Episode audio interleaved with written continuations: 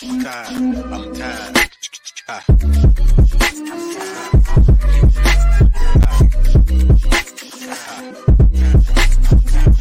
The Late Morning Program with Namarasa Podcast.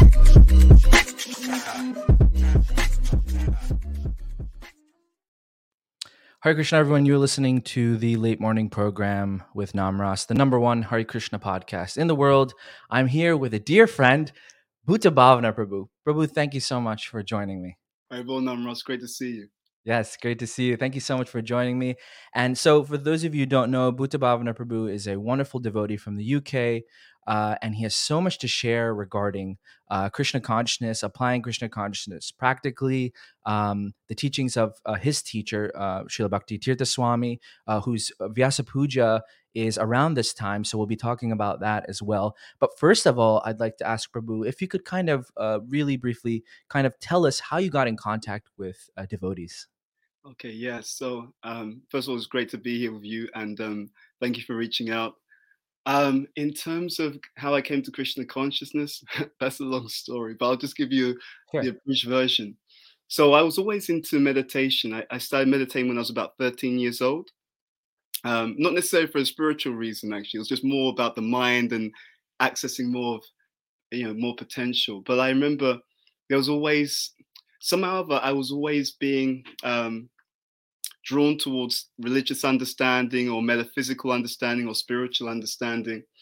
And so when I was at university, I was studying philosophy and economics at the London School of Economics.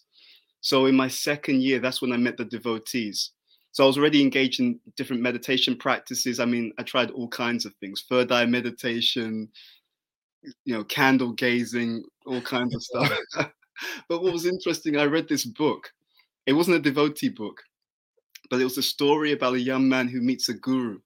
And it's actually the book, it's, it was made into a, a Hollywood film at one point. Anyway, the story, in the story, it said it was based on a true story. So the young man meets a guru, and the guru basically points out to him that you're not happy, there's more to life, etc.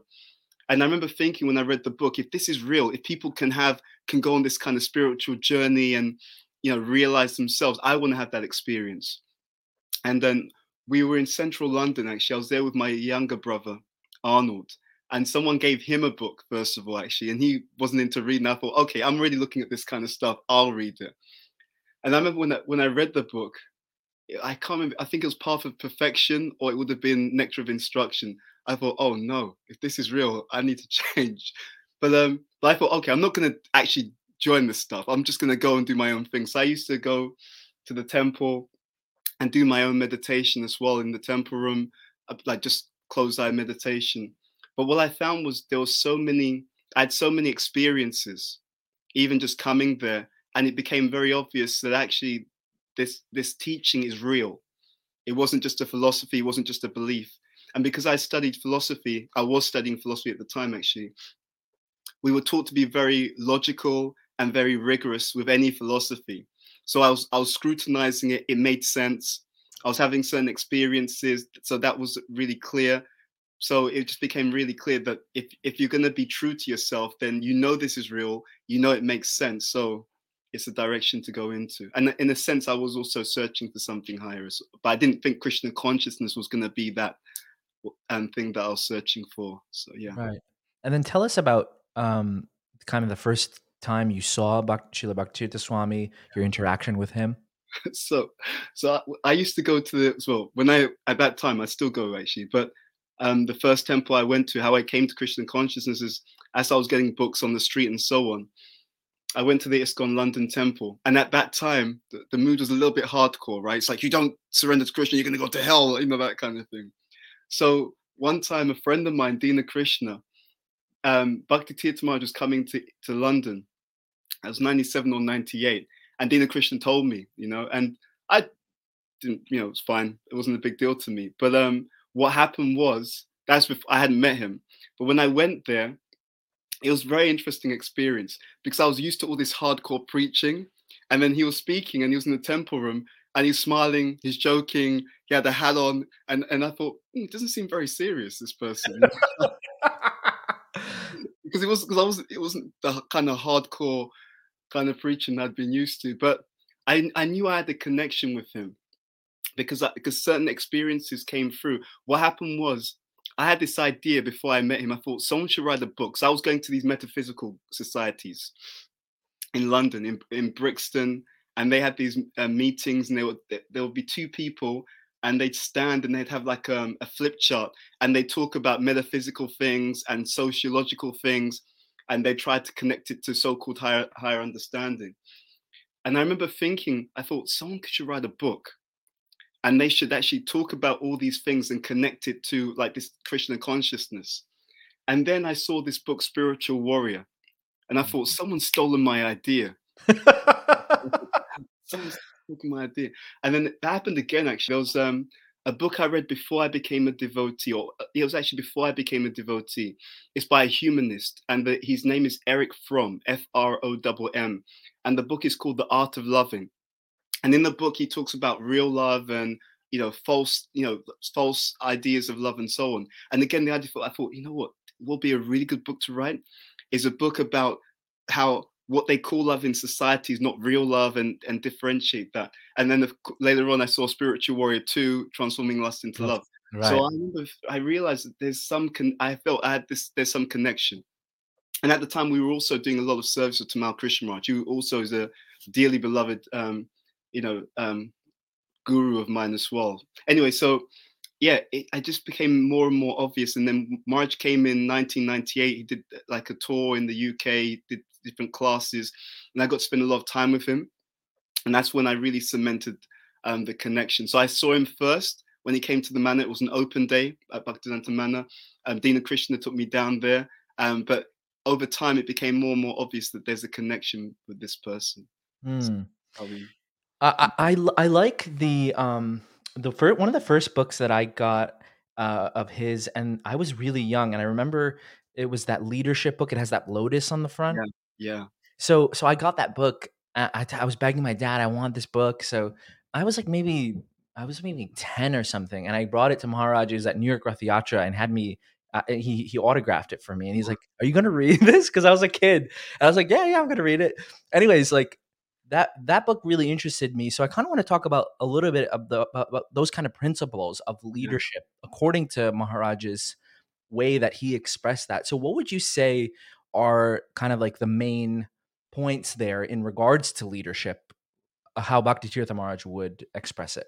Yeah, it's a really good question. I mean, I'm I'm thinking about this topic a lot because in my day-to-day job, so I work for a, an investment bank and we actually train leaders so that's my like full time occupation. Oh, and wow. it's interesting because even in that sense, a lot of the stuff that we deliver is obviously from research background, you know, the latest cutting edge stuff out there. But when I look at the principles of leadership from the leadership books, it's still like years ahead.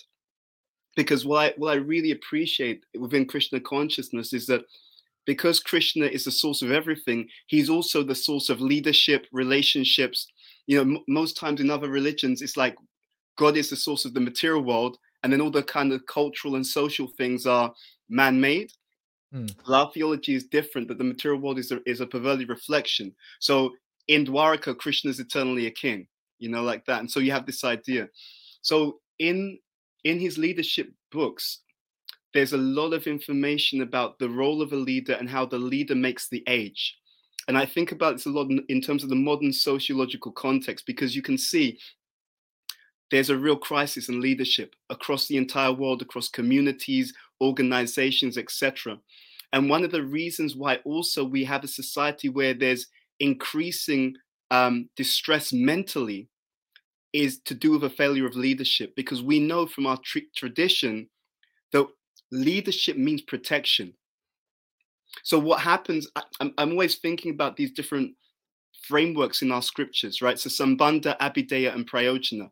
So, for example, when we talk about leadership, the abhideya or the activity is protection, but it's protection to achieve an outcome. The outcome is security.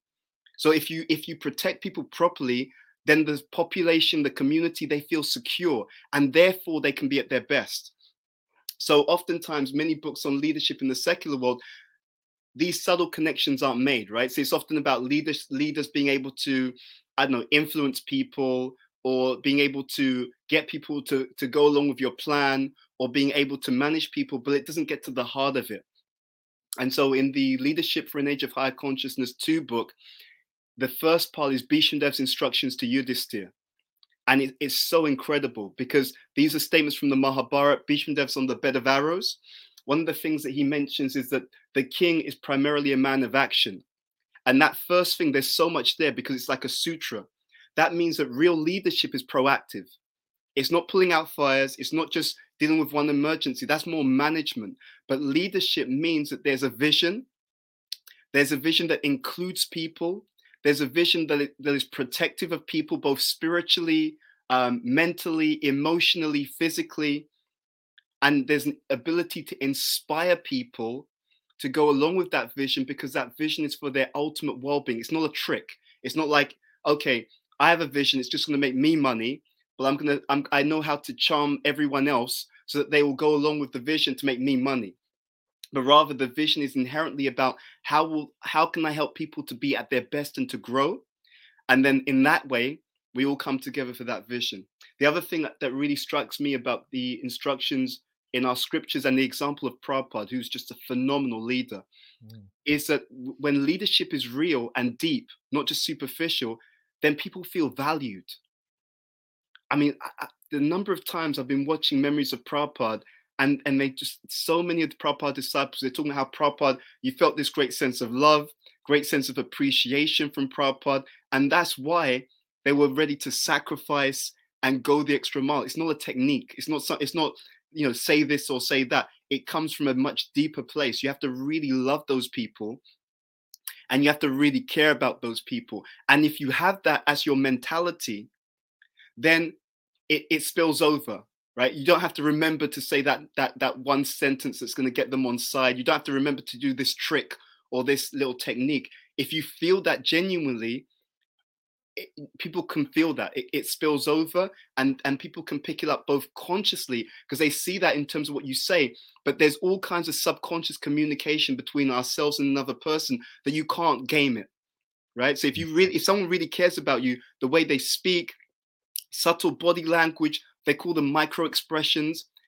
People just pick them up uh, on, a, on an unconscious level as well as on a conscious level. And then they know, okay, this person genuinely has my best interests at heart. Therefore, I can safely give everything knowing that I'm not going to be exploited in your in your corporate kind of in your job uh, isn't the the idea to make leaders who can help the basically make more money, be more productive, uh, less people leaving, things like that. So how do you uh, do you do you do you kind of put these other principles that we've understood from the spiritual side do you add those into your what you're teaching corporate people because that doesn't i know i know there's the core you said the core of the the the issue is the you know that people need to feel uh, you know that they're protected, that they they feel mm-hmm. secure, and things like that. Mm-hmm. So does that also apply to like a corporate setting?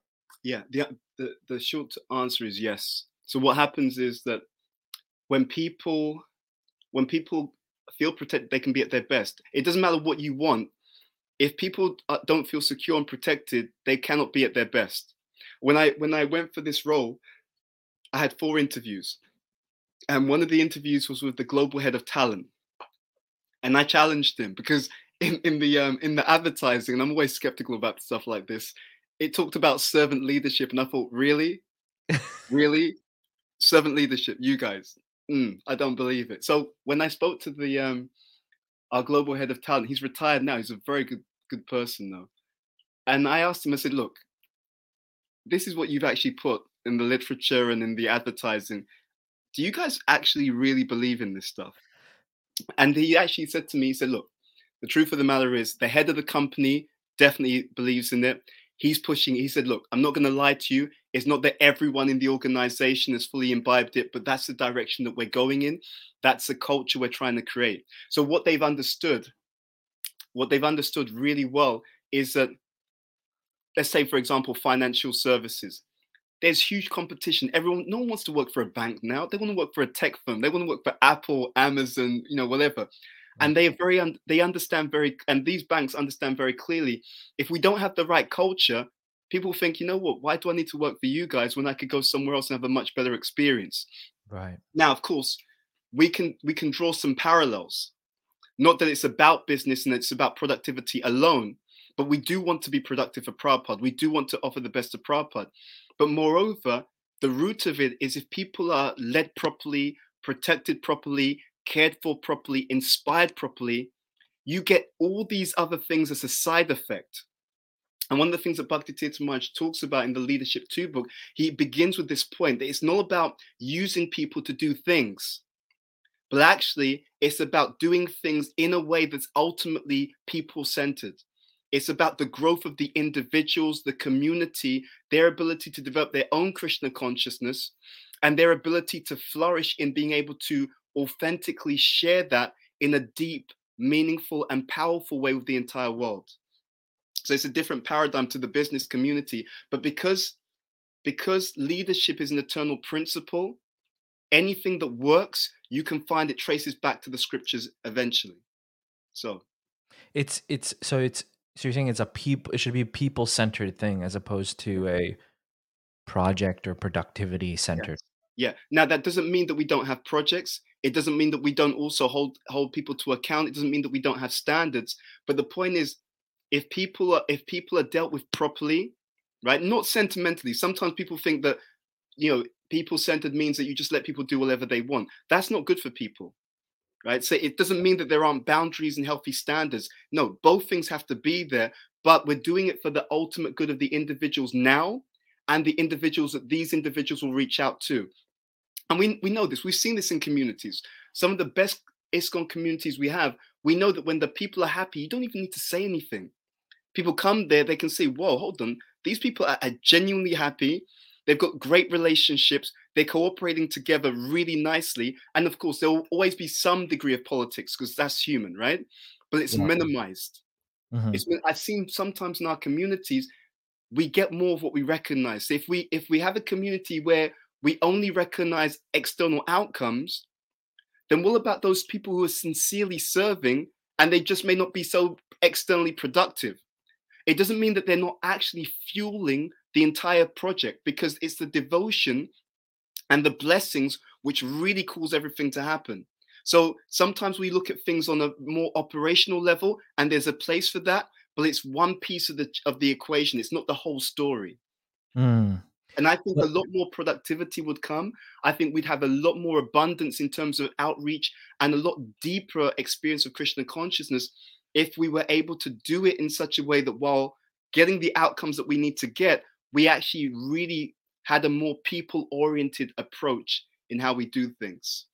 When you said when you enter a community that has like good leadership you can feel it or, eh, with wherever you, what what what is it about like how does that leadership like from the person at the top or the people at the top how does that trickle down to like the the the, the normal to joe? Yeah there's there's so many things right I feel I, I often my heart goes out to many people who take on leadership positions in any community or institution. Totally. I was just gonna say I was just gonna say that it's so easy to criticize. Like we can like I personally, it's so easy to criticize. Like I'm not a leader. I'm a leader of my own family, but I'm not a leader of a community or anything. Yeah. So it's very easy to say, oh yeah, we need to do this, we need to do that. Sorry to interrupt yeah, you, but no, no, I, no, I agree with you. See, the first thing is if we want to help a situation, just like think of it this way, right? If if you're in a position of leadership and all people come to all people do is come to you and complain about what you're doing tell you all a bad job you're doing then it's like dude really? Like help like come, come on like do you know how many I mean, do you know how stressed i am? You know? so i don't think that's productive. I think the first thing is that we need to make sure that we build relationship with leaders. And i mean by that the whole community. It's not just i'm a victim and these these leaders are bad and that's the end of the story. No no. What role can i play to make the situation better right? And I think it's also about making sure that we create an environment where the leaders also, if they haven't already, they get training. That the leaders have their leaders, right? For me, one of the one of the one of the immediate red flags or bad signs is someone's in a position of leadership and they have no one above them. They've got no no advisors, no authorities, no coaches, no one that they can go to. So it's like, okay, you're taking all this responsibility on. You're going to get blamed if things go badly, right? If things go well, you probably aren't going to get much of the appreciation anyway. Hmm. and you've got no one else that you can turn to or go to. So immediately that's a that's a bad sign. Yeah. So the leaders also they need they need appreciation, they need respect, they need some compassion. And so I'm also very conscious of what we do to other people is what we're going to have happen to us. So it's it's so obvious to me. I sometimes see the devotees like, okay, you're just shooting down the leaders. Great. Give it some time. What Krishna will do, he'll put you in a position of leadership and you'll be shot down the same way that you're shooting down other people. And you and you don't you don't mind doing it to them, fine, okay. It's gonna happen to you at some point. Right. I, I think that's a it's it's like a curse. It's like we're cursing ourselves. So I think with leadership, they need to have a a structure around them that can support them in their success. And, and it should be set up before they get in. So, for example, reg- a commitment to regular training, a commitment that you have authorities, a commitment to feedback. It's not just, you know, I'm, a, I'm in charge, I don't need to listen. No, no. If you can't hear from anyone, you can't lead, right? It's very clear that the best, the, the best follower can make the best leader. If you can't follow, then you shouldn't be, you can't lead, Hmm. right? Because if you can't follow, if you can't respect seniority, why should anyone respect your seniority? Yeah. Yeah. So Back to the back to that question about how does it trickle down to the normal person? yeah. So what happens is when that structure's in place, then it helps the leader to actually have some resilience. For example, they'll be less, they'll be more able to manage stress because they've got other people around them and above them that they can speak to. They can get things off their chest. They can talk about what's going well. They can talk about what's not going so well. So he has or she has their own safety valve around them. And, and it's it's again, it's a mirror of what we see in the, in the whole um, spiritual system of our ashram. So let's say you have the Kshatriya leader, they have Brahmins, uh, they have advisors, they have ministers. And so even the reflection in the modern world is many leaders, they have coaches, they, and I'm, I see this every day. Leaders, they have mentors, coaches, advisors, all kinds of stuff like that. And it makes a huge difference. So mm. if the leader's looking after him or herself, that will trickle down. If the leader's not looking after him or herself, they will have less and less capacity to do anything for other people. And we know this. Think back to the time where maybe a time where we've been stressed out. What capacity do you have that the next time someone says something, you may be snappy or moody because your own capacity is now minimized. Therefore, you have less to give. So I'm a very firm believer that we can give what we have. So in order to keep that that that that cycle going, we have to be constantly receiving ourselves so that we have something that we can constantly give to those that we are trying to lead and trying to serve. I feel that point is really important that leaders should have someone above them or some coach or something like that. Eh, When we don't see that, I mean, when we don't see that even in our own society, it seems that it's like, I mean, I don't know the ins and outs of it, but like there is there is devotees at the top that really don't, you know, they're they're very senior in their in the way they've been in spiritual life for a long time and all. When we see that, when when when that is not there, uh, how can we how can we try to change something like that like try to give some advice regarding okay maybe we should have uh, that you know these tra- regular training and this and that Yeah, I, I have great faith that things can always improve, especially with the next generation. I'll be to be very, very honest, because I think that there's huge opportunity for our movement to, and our communities to be, I mean, so much st- stronger uh, and more. What's the word I'm looking for? More deep. So people are more fixed in in a sense of Krishna consciousness, where they feel supported, but they also feel inspired to be that for other people. See, in terms of actually doing that for specific leaders, the first thing is relationship, right? If the leader feels that they're always being attacked, all they're going to do is, the, unless they're an exception to the rule, the first thing is that they become defensive. And then it's kind of like, okay, now they're not going to hear from anyone because they think everyone's just trying to tell them what to do and everyone's attacking them. So I think the first thing is to build relationship. I think the second thing is to be an example, right? To be an example. And by that, I don't mean blind following. An example means, okay, let me try and be as good a devotee as I can be, right? I mean, we were talking just before um, you started filming. Let me try to help, help have a healthy balance of my own responsibilities in my life, right? Let me try and set the example by doing what I'm meant to be doing and doing that as best as possible in Krishna consciousness. What I found is that whenever devotees do that, no matter what their position in the community, it has a certain power. I'm a firm believer that it's not one size fits all. So sometimes impersonalism can creep up in our movement because it's like, okay, this devotee is doing this. And then everyone thinks, okay, we have to all do the same thing. No, no. The, the power of the devotee is this devotee is doing what he or she is meant to be doing in Krishna consciousness. So then we should copy the principle, right? So let's say this person is, I don't know, they're they're they're they're gaining resources for ISKCON. They, they're gaining more and more resources, buildings, property, whatever. Okay, they're good at that. Great. That doesn't mean that everyone else has to now gain resources for ISKCON. It's like, okay, the principle is they're doing what they're meant to be doing. Okay, now if I copy that, what am I meant to do, be doing? Okay, maybe my thing is I'm meant to be teaching and training, right? So then do that to the best of our ability. And then you get this synergistic effect where the whole is greater than the sum of its parts because everyone is doing what they're meant to be doing. And there'll be a natural crossover. There'll be natural, okay, we're going to work together on this. We're going to be working together on something else. But the point is that we're doing what we're meant to be doing, right? You sometimes see devotees because what happens is sometimes a particular thing is given lots of attention and and and, and um, recognition. And so I've I've watched carefully in our communities, and I often see that then what will happen is other devotees will think, okay, I don't feel valued.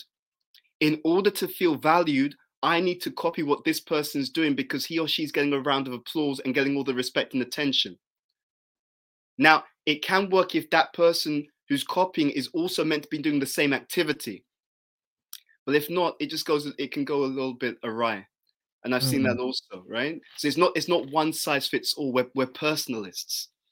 Right. And everyone has unique talents, strengths, skills. Everyone's at different stages on our spiritual journey. So it requires that along with cooperation. So it's not just one thing, it's both, both and. So so I guess the next question would be: Are leaders?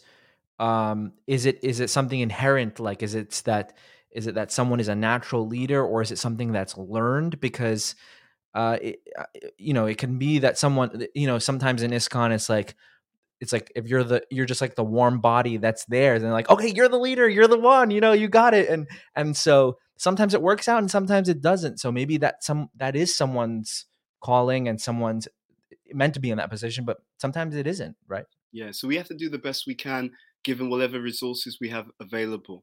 So we we know in our theology that there is reincarnation, right?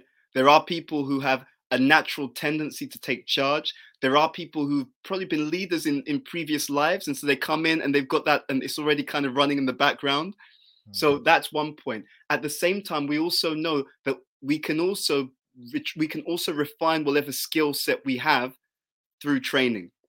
And even if someone has a raw talent for leadership, it should still be refined by training, by learning, because otherwise, what you're saying is this person is going to experiment on the community, right?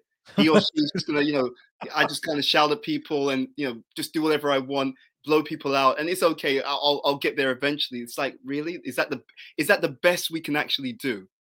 Yeah.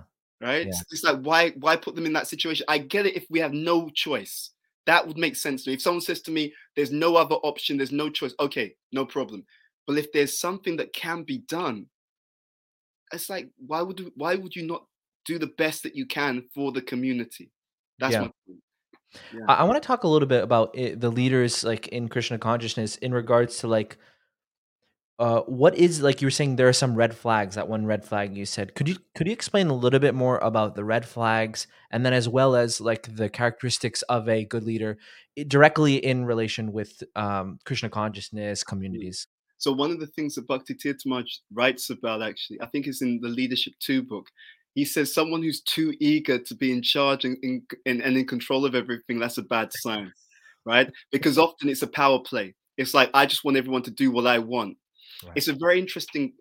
What one of the things that's really, that's really drawing tremendous enthusiasm for me in my spiritual life uh, over these last few years is trying to go deeper into the scriptures and understand the underlying concepts or the underlying principles. So, for example, if someone is a leader one of the good one of the signs of healthy leadership is that the leader will will be taking direction, will be giving direction. But he or she, along with giving direction, they are centered on the people that they're directing. Right. So it's like this. Okay, you're the leader, you have the control, but it's all about the people that you're leading. Where leadership can go really badly, toxic, is where the leader has all the control and it's all about them. Right. So then everyone just because then the leader's self centered and it's all about using people for the leader's own self-aggrandizement, for their own leader's own resources, for the leader's own you know prestige, for whatever you know, it just becomes manipulative and exploitative. So basically, it's like when, this. when it's about the people. What does that? What does that mean exactly? What Yeah, does that look like? The leader gives direction in the community for things and projects and for initiatives which will help the people in that community to grow and prosper. So it's not directing the community to just give to the leader so that he or she can, you know, just gain more prestige and resources while the while the community is struggling and suffering. But rather the leader's meditation is this is my community. First of all, the leader should know the community. In Bhishma's instructions to Yudhisthira, one of the things he says is that the king should know their dependents like a mother knows her children and should care for them accordingly. Wow. Yes, it's a very powerful point, and we see that. So basically, it's it's a family model. So the leader is like a parental position. You're like the father or mother of the community, and the people that you're looking after, they're like your own children. So just in the same way that you wouldn't, hopefully, Kali Yuga is a bit crazy, but hopefully, one would naturally care for, nurture, and be focused on the ultimate well-being and the growth and development of one's own children. So the leader's meant to see the community in that same light. It's your own children, right? So now in that in that perspective, from that perspective, what do they need? And at the same time, the leader has to keep themselves in good shape so that it doesn't become fruitive. It's just like, you know, um, you go to a temple, it's lunchtime, they're about to serve the prashad, you're starving, you haven't eaten anything, and you're scared that there's not going to be enough prashadam to go around. So even though you want to give, there's a tendency to become a bit fruitive. You know, you can't take so much prashadam. You you're giving people as little as possible because you're thinking about, you know, I'm, I'm going to starve. So the idea is that the leader is looking after him or herself at the same time.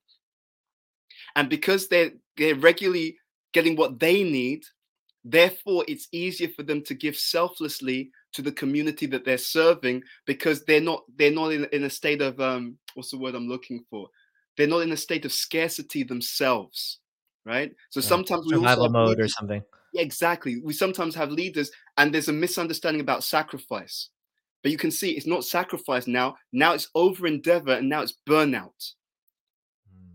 So yeah, like that. And as far as um like characteristics of that I mean you did mention some, but anything else in regards to uh a what a good leader would look like? Yeah. So a good leader also. This is mentioned. There's a chapter called "Sex and the Leadership Crisis." It's in it's in Spiritual Warrior two, and in that first chapter, one of the things, and I, I remember when I first read it, it really struck me. Bhakti Tirtha Maharaj said that no one can be a leader with all the intensity it entails without regular periods of rest and renewal.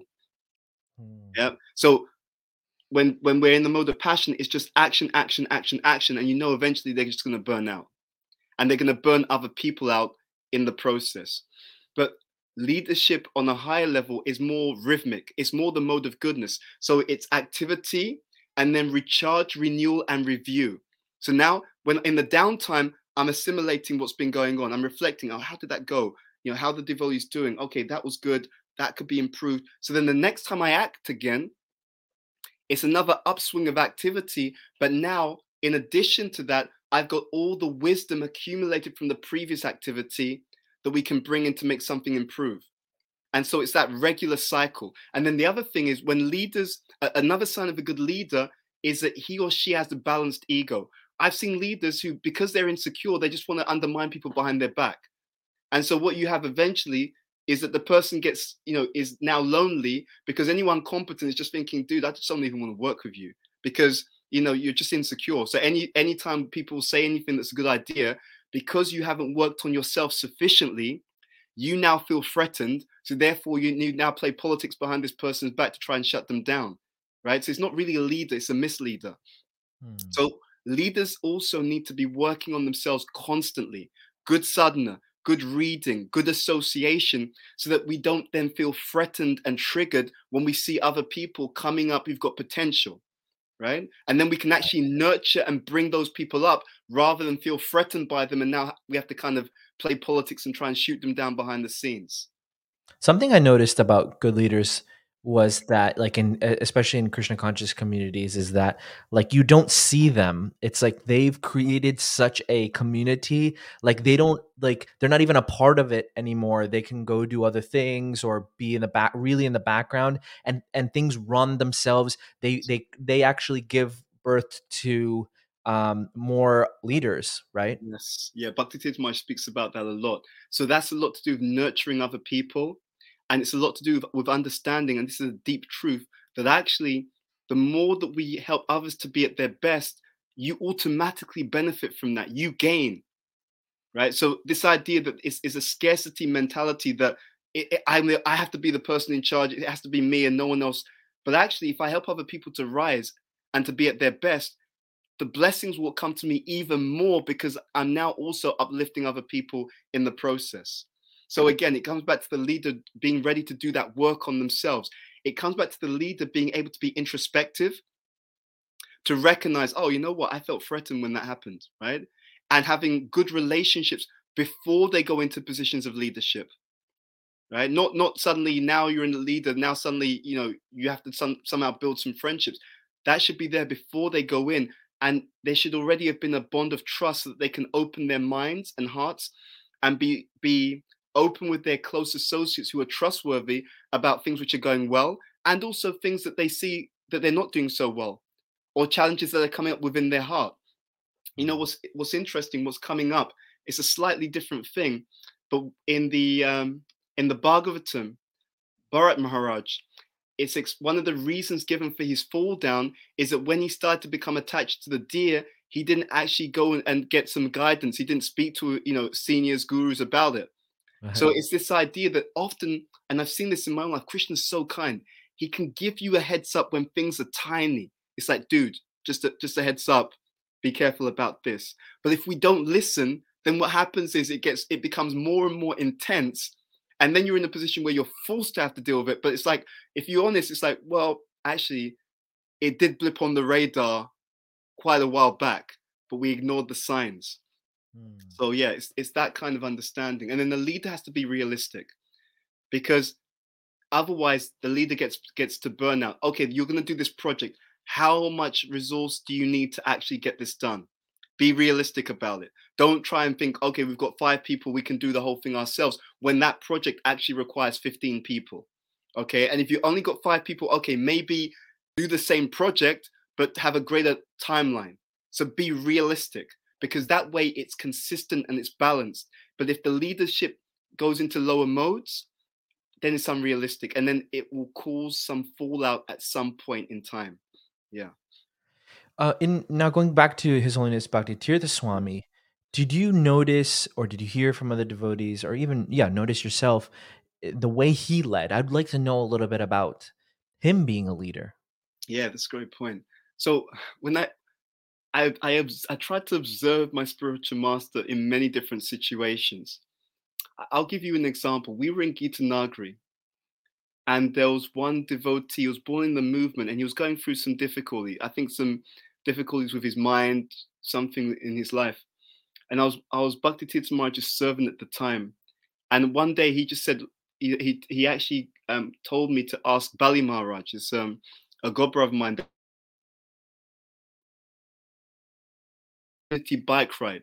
And I know why he did it because he actually told me the whole thing was just to in- encourage and inspire this young devotee who was going through some difficulty in his life. One second, you cut off a little bit. It froze. Uh, you said you said Bali Maharaj, and then I didn't hear what happened after that. Sure. So what happened was we, this was 2004. There was a devotee, young devotee, born in the movement. He was going through some challenging times, and so Bhakti Tirtha Maharaj told me to contact my god brother Bali Maharaj, right, and and get where they, I don't know where they stored them. They had all these bikes, you know, oh, okay. And then we actually arranged a community bike ride.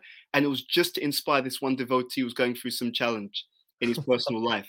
And so we really saw this sense, a deep, a deep care for people, someone who's a real deep lover of people and also sensitive to their needs and their challenges as well. You know, and, and I think that model was really powerful. I was actually I spoke to Kripamoya, it was a while ago. So he was telling me that Lakhandadi, um, he was doing he's doing some research, and what he's doing is he's looking at different outreach projects which are successful. And I think the idea behind it is to try to understand what are the elements that make it successful. Right. I was telling Kripamoya, for me, what I see consistently as a sutra is that if the projects, if the outreach, if it's done according to the needs of the audience, right, and uh, so the nature of the audience and the nature of the situation, it always works. For example, in my in my youth in Krishna consciousness, it was, just fantastic. And why? Because what does a young person need in Krishna consciousness? They need to have fun experiences. They need to bond with peers. They need to get to know themselves. They need adventure, right? They need they, they need to um, learn about life, etc. So if you give them Krishna consciousness in that way that ticks those human needs, then what happens is they they really deeply imbibe Krishna consciousness. It's a positive experience it leaves a deep and positive samskar, right, impression in their mind, and then they naturally elevate to the next level. If you then look at, okay, we have grahastas in our movement. What do they need? Okay, they want to come to the program, but like they've got children, right? So maybe we should have some facility where they can come and sit down and their kids are going to have some stimulating positive experiences and the parents get a break and they get to focus right mm-hmm. so if we don't but, but that requires us to have the mentality where we're not so much self absorbed that we can actually notice what's happening with our community, notice where people are, and just meditate. Okay, where, where are they struggling? Right? What's going on in their life at this time? It's not where do I want them to be? No, where are they in reality? And mm. what do they need right now that we can give? I mean, look, let's be very clear. Everyone's got limited resources. I'm not saying we can do we can be everything for everyone. Okay, but what can we do? And so I this came also when I had a conversation with one devotee, and they told me they were born in the movement, and they told me that they were forced to practice Krishna consciousness. And I think one of them, they were as a punishment, they had to chant if they did something wrong. Right. They they had to come to morning program, and it's like if you're a young kid, that morning program isn't for you. You know, it's just going to go over your head, and, and you want to play it, and like you're forced to just sit down there and be quiet, and it's like it doesn't work. So if we do it according to the nature of the person, or the pe- the group and and and what their needs are it's it's just a no-brainer and of course that doesn't mean that doesn't preclude the other things right purity should be there devotional activity should be there. But we we have a tailored program according to where that particular group are and what they need on a human level and we connect that to transcendence. And then i've seen it consistently work. I was speaking to um, one devotee and he was telling me about the uh, the, the bus tour. And he said that's the thing that really switched him onto Krishna consciousness. Even though he was born in the movement, but when he went on the bus tour, he had all these amazing positive experiences, bonding, adventure, exploration, fun. Yeah, you're sold, right? Right. Yeah. I guess piggyback on on that same point that we have to you know what can we we have to give people things where they are but yes. if but, but people come with so many different phases in their life there's like a whole spectrum of things. So, how do you tailor it to, to people? They can be in such different places. Absolutely. So, yeah, there are so many things, but it's not that all of them are equally significant, right? Some right. things are a detail, some things like a, a fundamental. Right. For example, let's say that it's um, devotees who are in Grahasta ashram. So they're, they'll need some help. They're balancing work they're balancing sadhana, they're balancing family life. So obviously, that's something that we can do because, for example, the medium of giving a class, you can talk about anything in the class. So it's not that you're doing extra work. You're going to be, they're going to be coming to classes anyway, right? So it's like, we can talk about anything. Why don't we talk about something that's relevant and Krishna conscious? Okay. Right. Same thing in another area. They're going to be doing service anyway. Why not? Why not have them do service, or why not make the service available at times where they can actually come to the temple and serve? Right. I was thinking about one community because I, I really see this point in terms of community outreach. Someone I, I, I don't remember the full details, but there was a class I heard, and they were talking about how some of the most successful communities are where rather than the temple staying, you know, temple devotees staying in the temple, then saying the congregation, they don't come, they don't do any service. The mood was the temple devotees go out to the congregation, inspire them where they are in their homes, appreciate what they're doing where they are in their homes, give them opportunities for service, and leave them with such a positive experience that the congregation think, wow, my temple are really helping us. You know, they're really inspiring me. They're giving so much. And then what happens as a natural repercussion is in the congregation, because the temple went to them, now they're thinking, I, I want to go to the temple and give something back. Right? So it's that it's that mirror effect. So in this sense, you would say that the temple are the leaders. So if I want the other people to to um to make some endeavor to reach out and to serve, then I should reach out and serve them first. I want them to be humble. Okay, so I should be humble first. I want them to be tolerant, so I should be tolerant first because the Vedic conception of leadership is you're leading by example. It's not, it's primarily what we do and then what we say that's that's important, but it's it's somewhat aligned with, with the activity. But if I don't do that first, then in one sense, why would I expect them to do it? I mean, they may out of their own volition, but that's still not leadership. Leadership is I set the example. Leadership is we make the first move. Yeah. That's so easy to say, I think, like that the first move and things, but to to to do that, it's hard on the ego. It's really well, hard on the ego. I, I, challenge that. It depends on what it is, right? So yeah. let's say, is it hard on the ego to go and do a house program at someone else's house? I don't think so. I think we have that in mm. our communities anyway. But the right. point is that you're making the first move. Is it is it hard on the ego to show appreciation for the service that someone else is doing, right? Let's say it's congregation members. We just go there. Look, we appreciate the programs you're doing. We appreciate how you're bringing up your children in Krishna consciousness. I don't think it has to be hard on the ego. I, I guess I was saying in the context of being humble or admitting to one's mistakes as a leader, it's also difficult. I guess it depends on the training and it depends on the association. Yeah. What we're looking for, I mean, unfortunately, this is Kali Yuga. Oftentimes, people have superficial relationships where if they're honest, they'll get shut down, or it will be like, I'm going to use that against you. So, but I would say that that's not a real relationship. That's not a real friendship.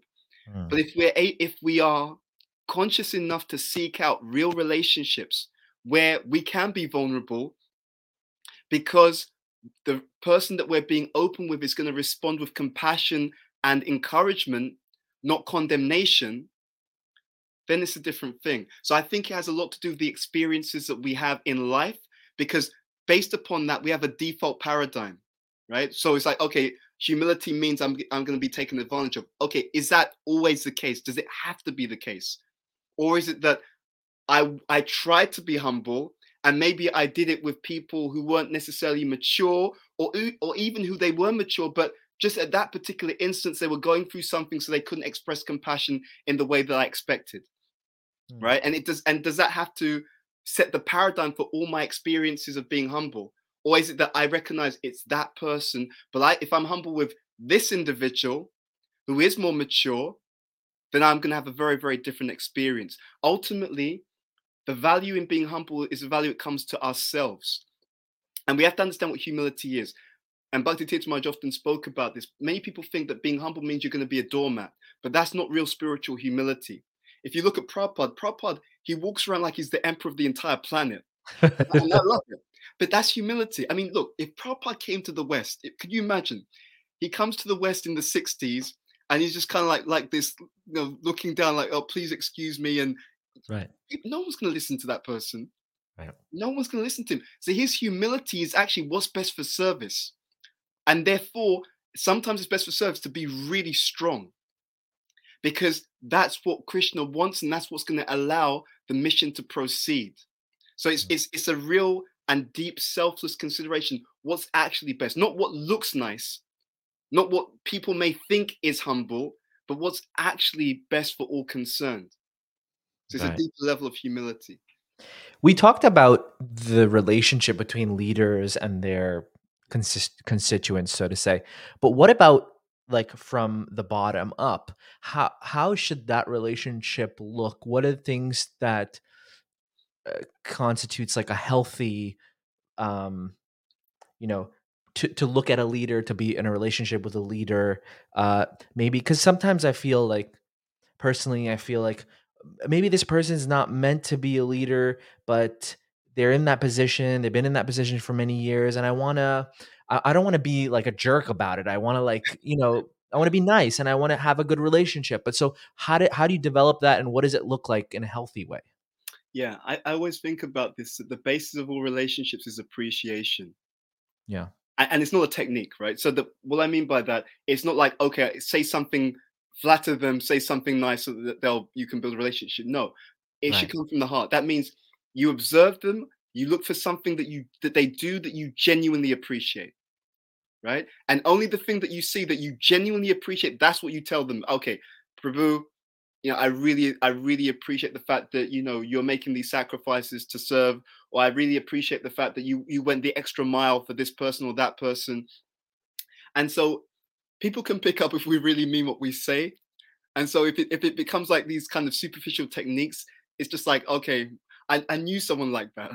I was working in a previous company and there was this guy who worked there and it was just like oh really he's just he's coming up to you and he's just he's asking you how you are and how your weekend is and i'm looking at my watch thinking okay what do you want right just because it's just it's not it's not real but Yeah. if we can get to the point where we notice people if we're conscious there's always something you can appreciate in, in an individual and then you can build relationship. Now i'll be honest with you i'm not saying that we should blindly follow anyone because i don't believe in that. Yeah. but we should always respect people. We should always appreciate that everyone is a devotee. We should also and this is out of respect for ourselves we should discriminate in a way which is compassionate kind and caring towards ourself and others.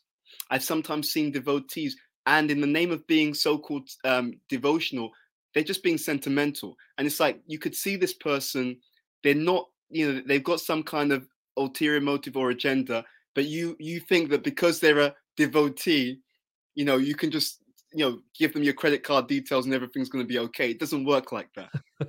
It's the point. and it's like and then something bad happens and it's like dude why did you give them that detail oh but but they're a devotee and you know he wears tilak it's like no come on that, that's not the philosophy Mm. so we have to we have to discriminate but we can respect everyone and where you have opportunity build those connections with leaders that you that you really feel uh, you can trust that you have a resonance with and where you don't have the opportunity do the best that you can while being wise and being balanced. That's the whole point. Do the best you can in every situation while being wise and balanced and things will ultimately be the best that they can be. Because there's also karma. There's also a karmic reason why we're in certain situations. And so it, there's also and i think about this a lot there's also the question mark why is krishna allowing me to be in this situation? What does he want me to learn? So it's Yeah. not just they're good or they're bad. It's like okay maybe they're maybe they're good in so many areas and there's other areas where you can help them to improve right? Yeah. so so it's not just them we're all responsible it's our movement. It's not just oh there's these leaders and they need to change. No no. We we're all in this together. Yeah. We should be doing what we can. Yeah, I see a lot like in the past, you know, whatever many many years now of of of people not being able to work together, wh- whether it's two leaders or it's a leader and someone else, and um and then we always hear like you know we should we should learn to cooperate. You'll you'll you will show your respect for me by how you work together. Prabhupada said that you know at the end, and so when is it? okay to be like well i'm gonna hang up the towel here or is it i'm gonna i'm gonna have to co-op we have to cooperate when wh- what are the signs of of co-op cooperation is the right thing or maybe going separate ways is the right thing i would say that there's a step before this what i found to be incredibly inspiring in my own spiritual life is that rather than drifting into situations and then finding out it doesn't work do the work up front right? So you're gonna there's an opportunity to do service. Okay, who am I going to be serving with, and what are they like? Do the do you know? So again, if you look at it in terms of Bhagavad Gita, mode of goodness, right? It begins like poison, and it's nectar in the end. So that means it's work now, and then you get the benefit later on. So I would say that that's the first thing to do. I, and then on that basis, also another thing we can do is proactively look for those people that you want to serve with. Because you know, I'd love to serve with that person. I love the way that they do service. And it's all ISKCON's a big place. Mm. I sometimes see people misuse this idea of um, what, what is it? We should cooperate. What it means is that I'm gonna I've behaved badly, I've got a bad reputation, but I want you to just tolerate and carry on working with me. it's like, come on, like really? It would be better if the person was like, look, to be honest, I have made mistakes. I'm sorry. I have a tendency to be like this, you know, and it has led to some difficulties in the past, but I'm trying to improve. Maybe we can work together. And uh, then, then it's like, okay, at least the person's got some integrity. But if you treat people like they're stupid, you know, people who are who are not so aware, it may work. But other people's like they have choices. And if I see that you're you're trying to pull a spin on things, even though you've done something wrong, and I don't have to be, and, and there's many service opportunities in ISKCON, you know, do the math, right? I'm not going to stay in this situation when there's when there's other opportunities where I can still serve because I'm cooperating. ISKCON has millions of members. So yeah, we should cooperate together. Okay, but there's millions of members. So I can cooperate with many different devotees. There's so many projects going on. Right. So we so we should take the responsibility that I as a leader I want to act and I should act in such a way that there's a good reason and it's a healthy thing for people to see, okay, it's a healthy option to, to serve with this person. That's my point. So that's that's what I'd say. It's not just okay, when do we hang up? But but on that point again, because you did mention it, the other factor is this is why it's good to have guides. This is why it's good to be very honest. It's good to be very prayerful. Because I've sometimes seen also that sometimes we're in a challenging situation, but it's because of our own consciousness. And therefore, we may think, okay, it's challenging. I'm going to go somewhere else. Okay, you go somewhere else. What happens? Same situation follows you. Right. And and what that says to me is, it means it's not the situation that needs to change. It, there's something about me I need to change. So I mm. think it's also important to have that introspective angle in in in all of in anything that we're doing because I've seen in my own life, there's so many amazing experiences where Krishna is trying to communicate through devotees, through situations like you. This is something that you can look at. This is something that you can improve on. So the first thing is, what do I need to change? What do I need to work on before moving from a, a personal situation? There's always an opportunity to grow and to develop through the challenges. So I think we should start there.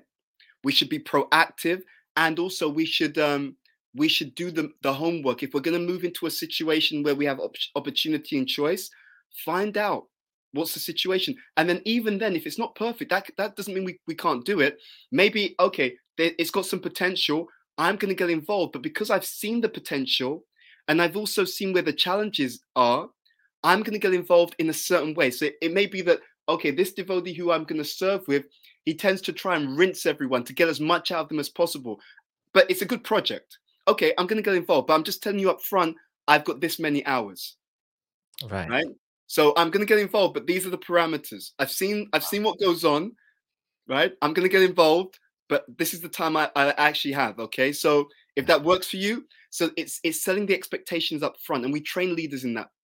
That's one of the biggest things because otherwise we've all come from different backgrounds even our expectations of leadership it may even be influenced by our parents so if i had, if i had parents who were really good authorities i assume that the leaders are going to be like that because that's the samskar i have from my upbringing if i have parents who were really negative then i then i already have a default negative impression of authority and leadership and and they're going to have to jump through hoops even though they've done nothing wrong but it's because of my own previous impressions hmm. so yeah it's some of the things to think about in that area that's really amazing. Um, I did a podcast with Tukaram Prabhu from Laguna Beach, uh, like a few months ago, and something he said. He's an amazing leader, and something that he said that I really appreciated uh, was that he wanted everyone in his kind of like his influence. He was he, his whole idea was that everyone should win. Like he should just help people win around him, and I found that really interesting because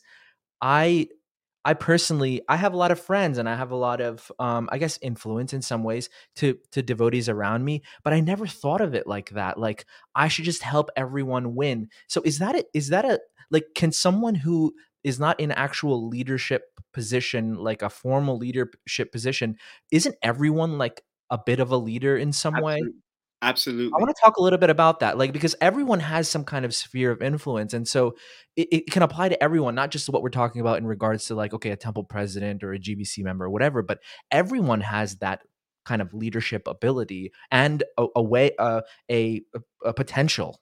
Absolutely, right? and to be honest, what happens in many cases like that is that those people who have that kind of potential, vision, initiative, they just go ahead and do stuff anyway and they just have impact anyway. They're not they, they're not waiting for someone to say.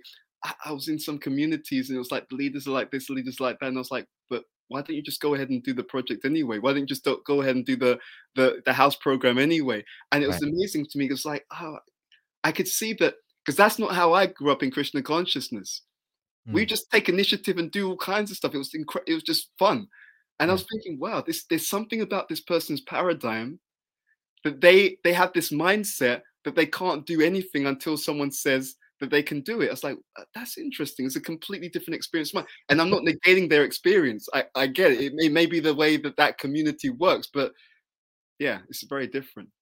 Uh, so, in regards to, did, was there any teachings uh, in regards to people helping? Like, what does someone who is not in a formal even even not even doing like projects so to say or like a house program but like just people who have friends devotee friends how can we help other people win? Like what does that look like that upliftment of others?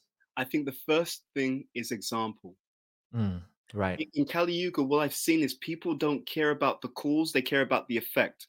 So if you're let's say in your circle of influence if you're growing developing, inspired, enthusiastic. People pick up on that energy. Then it's like, dude, what are you doing? How come you're so inspired and fired up, and you got the, you have this excitement and this enthusiasm in your spiritual life? What, what are you doing that I'm not doing? So then they pick up on the effect. Then it goes back to the cause. Okay, so oh, this guy really, really pays attention when he's chanting, right? He hmm. really tries to serve. He really tries to create win-win experiences. He, he tries to apply the philosophy practically and wisely right? Mm. he doesn't jump into things blindly right? Mode of passion mode of ignorance. He's he's selective but in a in a in a mature and devotional way about what he gets involved in and how he gets involved. Great. Because then just by seeing your example they trace it back to what you're doing and that's how many people learn. They they just see okay this is working. Okay now i'm going to explore it and see why is it working and what can i learn from that? Now when you have that and then you start to share what you're doing, then it's got much more power because it's like, okay, I can take it seriously because I can see. And it's not, and when I say impact, I don't even mean projects. If you're actually inspired in Krishna consciousness, you're happy, and it's not a one off, it's a consistent experience. People like, wow, that's, there's something here. So mm. that's leadership because that's an example which is impacting other people in a popular way, in, in a positive way, and inspiring them to grow and develop in their in their journey towards Krishna. Mm. Amazing. I love that a lot. It's, it's it's so important, I think, for us to to as just friends of other other devotees to be that example and to eh, that's a way to uplift people. Shifting gears a little bit, Prabhu. Um, I'd like to know a little bit about um, his Holiness Bhakti Swami's way he applied Krishna consciousness by while still staying chaste to the teachings of Krishna consciousness, but also applying it according to time, place, and circumstance. If you can give some examples and kind of also describe the teachings there. Absolutely. So he's he he meditate. I could see that he he meditated a lot on the audience, and it's interesting because I saw that parallel. So when Prabhupada came to America, he would he would examine and try to understand the mentality of the people to see how he can give them Krishna consciousness in a way that's relevant, consistent, but at the same time true to the to the principles. And that's really important. We we see this in the world right now that there's increasing polarization. For example, and I don't mean this in terms of political parties, but uh, more in terms of mentality. you know conservatives liberals even within our communities Totally. Yeah. yeah and and it's not that one is bad or one is good it's a question of balance. Because i was thinking about this in terms of a framework. So you can have conservatism in the mode of ignorance passion or goodness. You can have liberalism in the mode of ignorance passion or goodness. Conservatism in the mode of goodness is more an emphasis on purity. Okay so we want to be we want to be chaste as you said with you know while keeping the the the, the core tenets not changing the the to put it this way it's, it's about not changing the active ingredients because if you change the active ingredients then no one's then everyone's going to stay sick right? So conservatism in the mode of goodness it's an emphasis on purity. And there's even studies about how you can actually determine the mind that the mentality of an individual whether they're likely to be conservative or liberal. There's studies on that. If you know what to look for you can actually predict this person's a liberal right? even before they've said anything just watching the way that they behave what their value system is same thing for the conservatives. So if a devotee is conservative leaning but it's in the mode of goodness. There'll be an emphasis on purity. But the great thing is through the door of purity if they're pure in, in not just in not just in form but pure in content that means it's the real heart of purity. Chanting with real sincerity purity it will be a doorway into compassion. Because if you're very pure you it will it- you can't help but develop real compassion. And the other side is also true if someone is liberal and it's liberalism in the mode of goodness that means it's a balanced liberalism which means it's compassion. The liberal in the mode of goodness is a very compassionate person. But what will that do? My my wife she um she studied medicine right? Then she then she practiced uh, medicine as a doctor for some time. So it's interesting because many people go into the medical profession because they're compassionate. They want to help other people. Now if they want to help other people and they've got a strong sense of compassion it will then give them the inspiration to study to really know medicine so you can actually look after people. If your child is ill and you go to hospital or you go to see a doctor and the doctor says you know what? I really love your child. I really want to make a difference. I really care for them. I haven't actually studied medicine at all but it's okay because i've got lots of compassion. I, I really feel and care. You're not going to let that person act on your child because it's like dude you you're saying you have compassion but you're not compassionate enough to actually learn what you need to learn in order to actually look after people Mm. so if if someone has a strong uh, deep compassion not superficial not just i'm emotional but i'm not prepared to make any sacrifice for anyone but if it's deep compassion it will inspire them to also qualify themselves with the purity so that they can fulfill that compassionate purpose so what we often have in our communities is not liberal versus conservative it's when it's imbalanced that's where the issue becomes and then there's another piece some people have samskars from previous lives. Let's say you have someone in their previous life, they were too liberal. They got burnt, and that was a cause of fall down for them. In this lifetime, they they they're very they're very um what's the word? They're very suspicious of anything on the liberal end of the spectrum. Not bec- and they're not even conscious of it. It's because the samskar's there. For them, it means danger. And in this lifetime, it, it's better that they are a little bit more conservative leaning. There's a place for that, right? as long as they don't get fanatical and then attack the other side right and same thing from the other angle so we have to we have to know the community is such the worldwide mission is such that as long as it's not offensive or fanatical there is room because there's some preaching places the conservative style works really well it works really well and in Right, other Save them up, you know, like yeah, get 'em- yeah, yeah. And in other places, you'll need to have a bit more of a broad angle in order to make it work. Yeah. Again, it's not one size fits all, but it must be the case that it's not done with offense, it's not fanatical. So conservatism in lower modes, it leads to rigidity, arrogance, a sense of superiority where I look down on other people. Liberalism in the lower modes, it becomes sentimentalism and relativism, where you know it's all one. It- yeah, it doesn't matter. Yeah, chanting. Yeah, if you feel like it, it doesn't matter because after all, it's just you know, no. There, there are real tenants. right. So it's not it's not that we go to extremes, but we actually try to understand how do we do this in a way which is balanced and chaste. And then what happens is also very very interesting. If if and Prabhupada talks about this in terms of being 100% strict with ourselves, 90% tolerant with other people. If if we are strict with ourselves, then it generates a certain level of purity, a certain level of spiritual strength, which allows you to, to hold a space for people who may not be necessarily asterisk themselves. Because you're fixed, you can accommodate more people who are at different levels of practice. And but if but if I'm loose myself, then it becomes difficult to have that accommodation. So it's not it's not one or the other. Actually, the conservatism empowers the ability to be liberal. And the liberalism, if it's done properly, is supported by that that's that fixedness in, in conservatism. So it's not one or the other. They're literally two sides of the same coin. I remember once, actually, it was the day after we got initiated.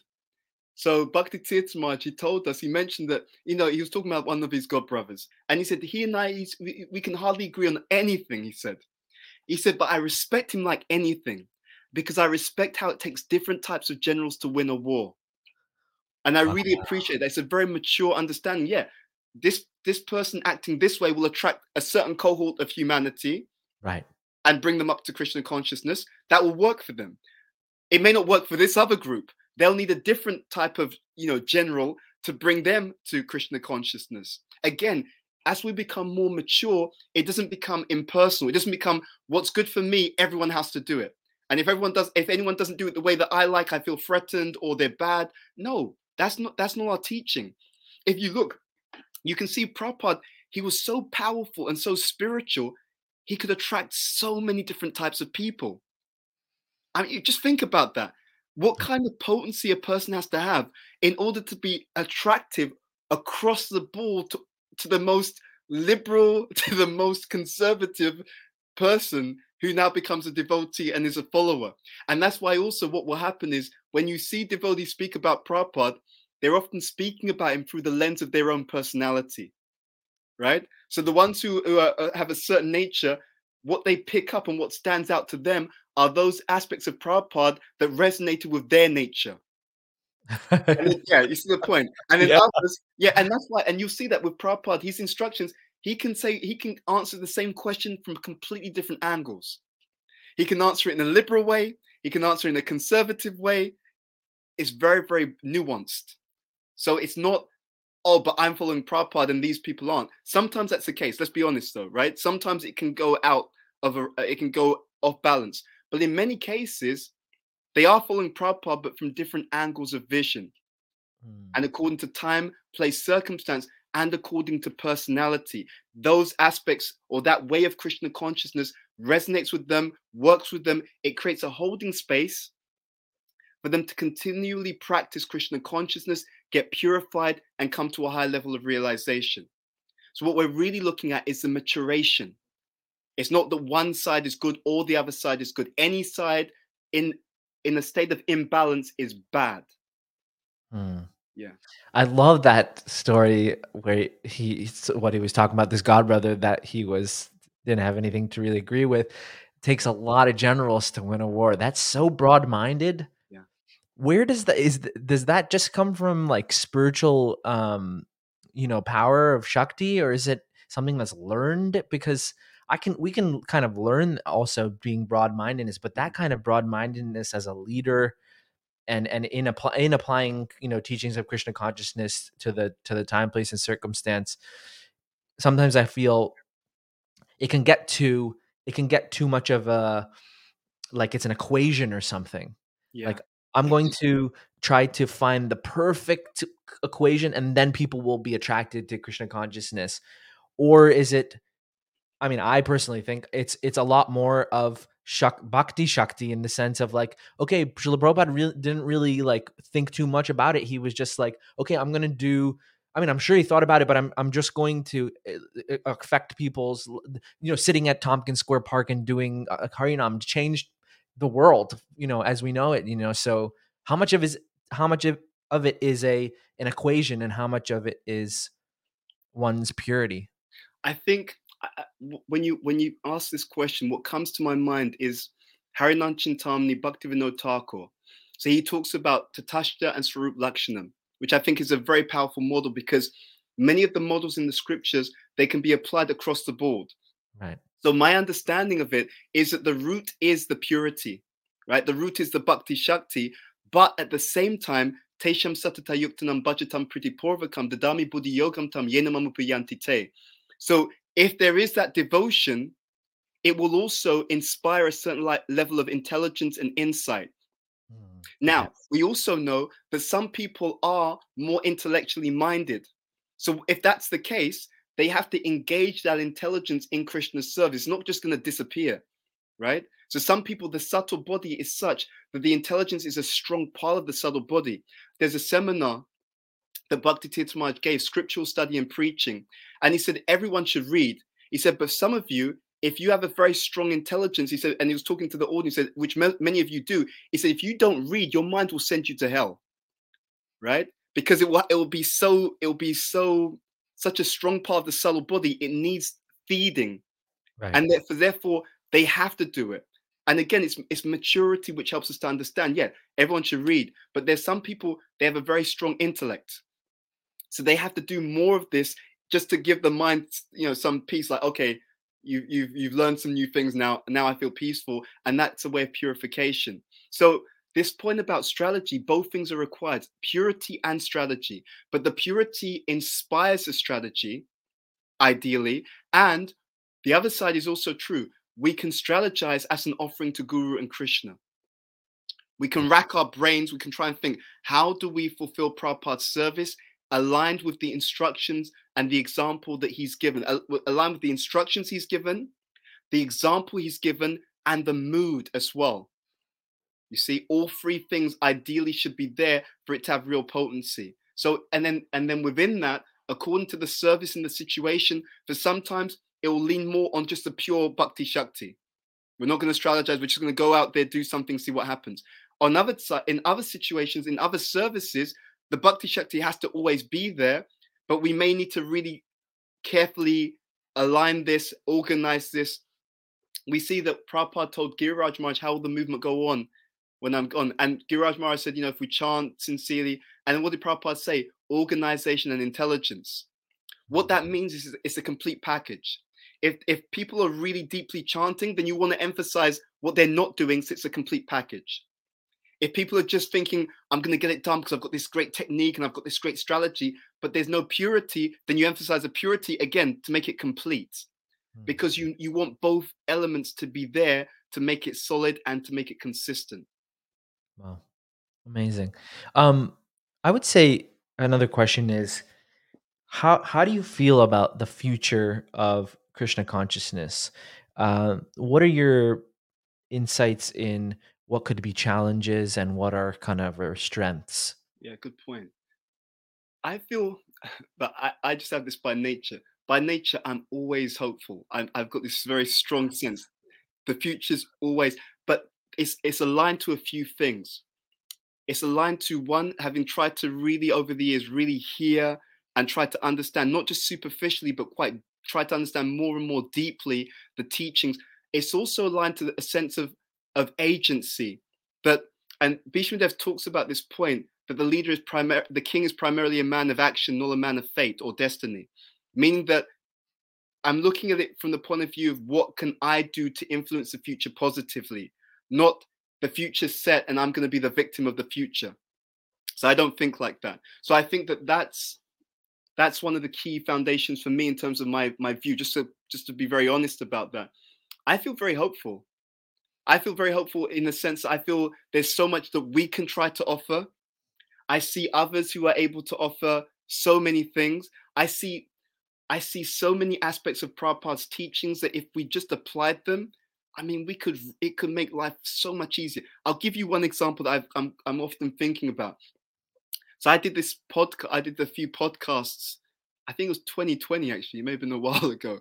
But um, one of the things that we looked at was this whole idea of natures, right? So you know, we know that Prabhupada, as he was leaving the planet, he was giving a bit more emphasis to Varnashram, and there's different ways that people can institute that. I know that there will be some people focusing on farms, some people trying to inspire it in, in other ways. That's all good my what i tried to do is try to understand more about my own nature and this came from a very interesting experience i had so my wife and i we were on a coach and we were going to um, a retreat uh, with Sachinanda Maharaj. And we were sitting on the journey speaking to him. And at one point he turned to me and he said, But Bhuta do you know who you are? And it was just weird. It's just since that time, somehow or other, I just kept getting all this information in the scriptures, in classes about natures, understanding oneself.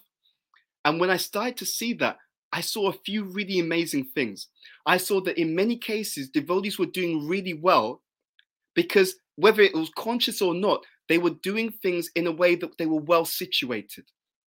For mm. example, let's say someone is not so renounced, okay? So they're better situated in, in a grihastha situation and they're situated there. So, and this is what it's meant to do it's meant to give the mind a certain level of material stability so that one is well situated in order to fight Maya from a position of strength. Prabhupada makes that point in the in 8th canto Bhagavatam, chapter 2, text number 30. It's a brilliant point. So I was looking at that and I saw, wow, this is really interesting. Even sometimes let's be honest, in Kali Yuga, relationships can be challenging. It may be that people grew up, they didn't see such a, a, a, strong example of a harmonious family life from their own parents. Maybe their parents, you know, split up, whatever it is. So I also saw that devotees who married people, married someone who had a similar nature to them, it made life easier for them as well. They weren't under the illusion that you can be anything and you can just stretch. It's like you're living with another person. You're going to stretch day in day out. It's going to be it, it, takes some work. So if there's a similar nature already then okay it's going to be a stretch anyway right? Because men and women are different. But it's not it's not the stretch isn't a stretch of 100 miles. It's a stretch of 10 miles.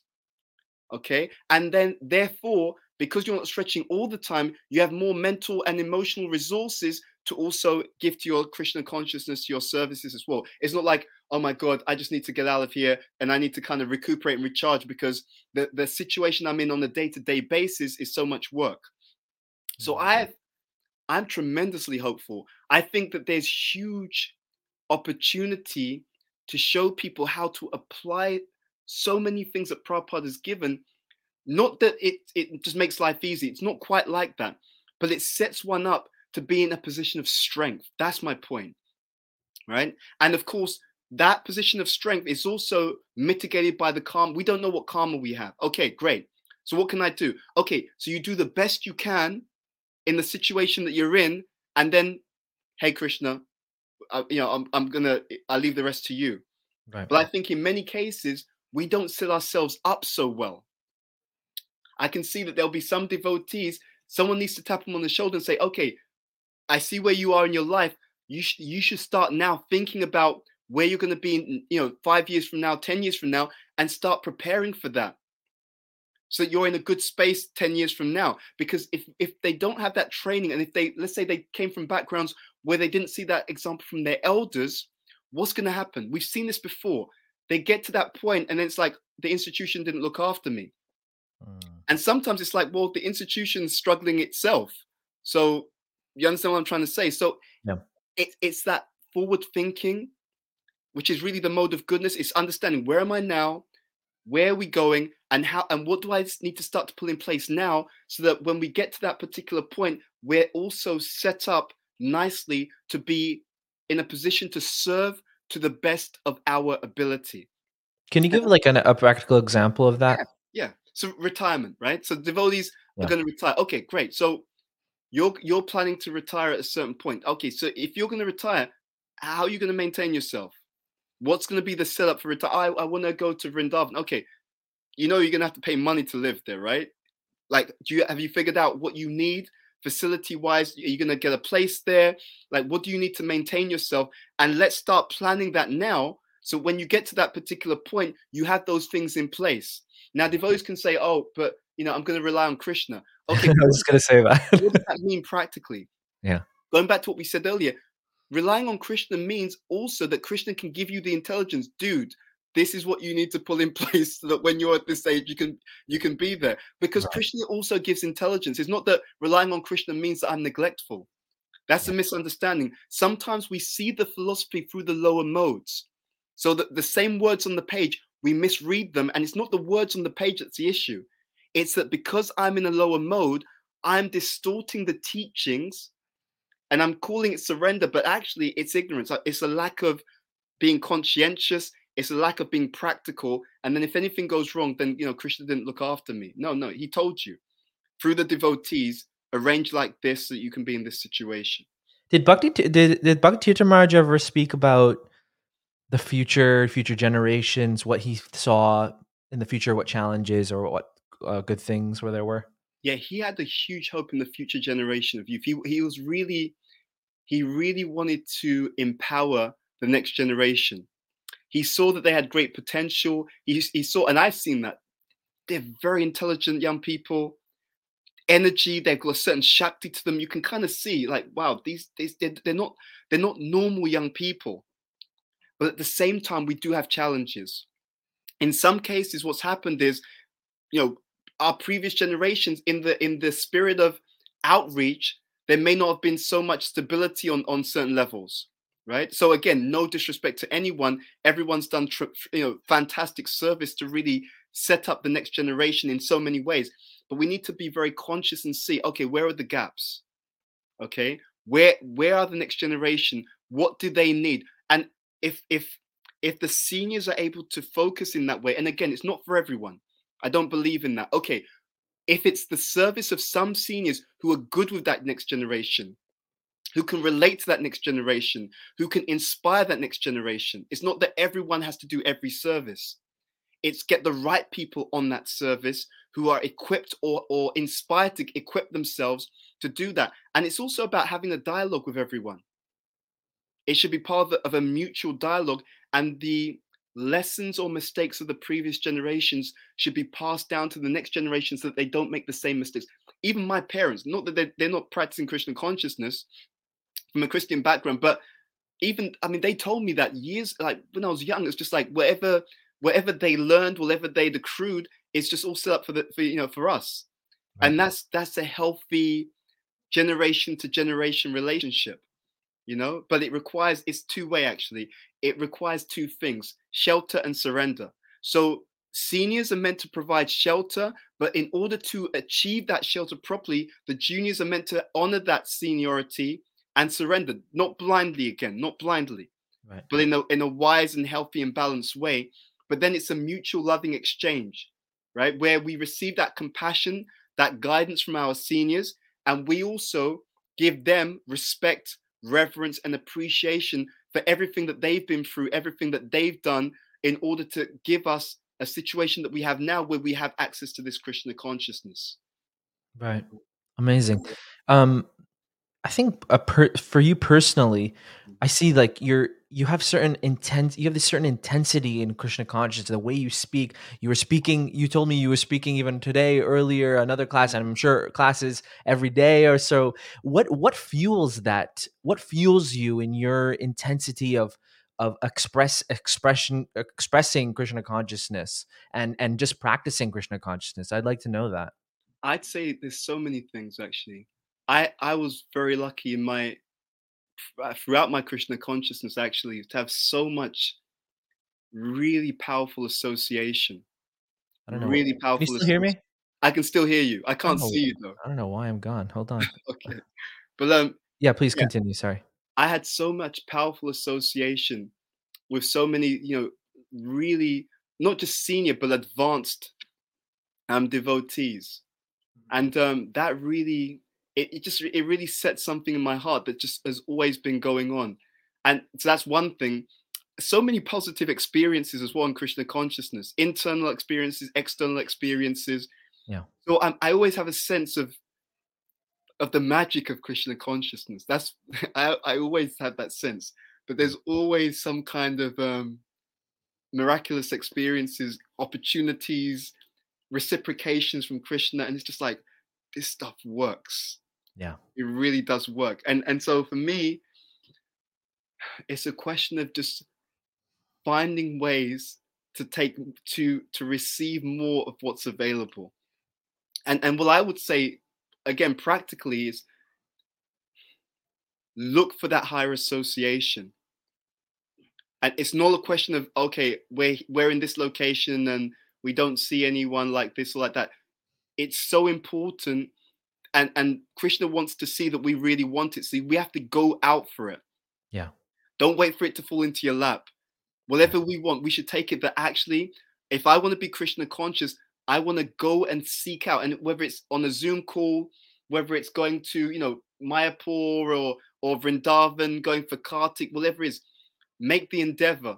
Make the endeavor to go and, and get that mercy. Don't wait for it to fall into your lap. And if you get that, this association is the single most important factor in a devotee spiritual life. I remember you and I, we spoke about this many years ago. I remember you were telling me after you stayed at the Bhakti Center, you made a conscious choice to really connect with your spiritual master and so on. And I know it really helped you in so many yes. ways. Yeah. Yes. I also see that many devotees, there's a misconception that spiritual life is something that just happens to you. So it's like, I'm going to stay in one spot and if and if no one comes and, and picks me up and if i don't if the if the advanced association doesn't drop in my lap then there's something wrong. It's like no that's not how it works because the material energy she will make it a point to say like why don't you just stay just you're okay i mean you're chanting you know you know about krishna you've read the bhagavad gita it's more than most people so you know you're you're all right you don't need to do so much. It doesn't work that way. We have to we have to be soldiers. Amazing. looking for. It and then the last thing on that go looking for it and then when it's there be receptive.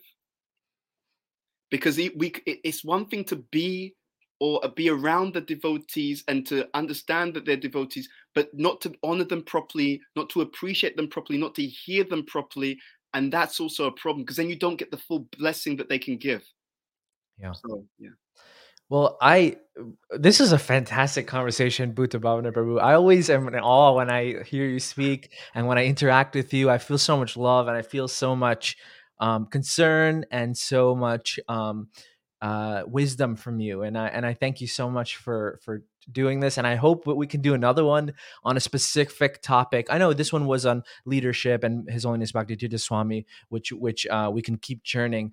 Um, but I think even in regards to any kind of specific topics so anyone who's listening, if you have any specific topics you'd like to, uh, you know, ask Bhuta Bhavana Prabhu or like us to talk about, please put it in the comments. But um, that was really amazing, and I and I really appreciate you and and your our friendship. Even though we're not so connected, you're you being in England, I always feel like this brotherhood and uh, care.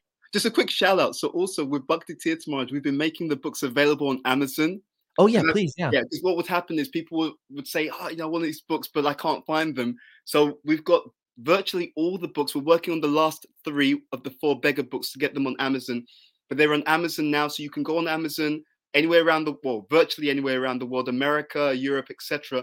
And yeah. you can just order the books, and they'll just send it to your location. And if anyone, and we're doing many different projects in relation to, you know, trying to share that that offering on behalf of Srila Prabhupada, because we're all one family we have our different spiritual, you know, fathers and so on, but we're all joined together under Prabhupada. And Bhakti Tirtha would really want that emphasized. It's mm. it's one global family. He told me actually, after we got the day after we got initiated, he said that your relationship with your father is a special relationship. He said, but there are some things you can learn better from your aunts and your uncles than you can from your own father. And I mm. really, that really left an impression in my heart because I saw throughout my spiritual life that I had so much association with my spiritual aunts and uncles, and they're all revered Vaishnavas. They're all great personalities, and we're so lucky to be part of this extended family. Definitely. So we have many different projects in that in that regard, and just a few things that I'm also doing. So if anyone's interested, we're always happy to engage people and and connect with people. So if you're inspired and want to find out more, um, I think my I sent my, my details to you, Namarasa. You could put that up my email. And also, you can connect with me on Instagram because I'm just throwing a few things out on Instagram yeah. as well. So feel free to check that out too. For those of you who are just listening to the audio here, it's uh, Bhuta Bhavana Das at gmail.com. And um, his Instagram handle is at Ed Anoba, E D A N O B A H. You can find him on Instagram. He's also on Facebook, I believe. Yeah. Um, you can find him there as well. Get in touch with him about the different projects and whatnot. Bhuta Bhavanabhu, thank you again for joining thank me. You. I really, really appreciate it. Good really beautiful. You, Take care. Yeah. Um, stay on. I'm just going to turn off the uh, the live. Do you, anything else? Did you want to? Okay. All right. So Hare Krishna, everyone. Thank you for listening. Haribol. Hare Krishna, Hare Krishna, Krishna Krishna, Hare Hare.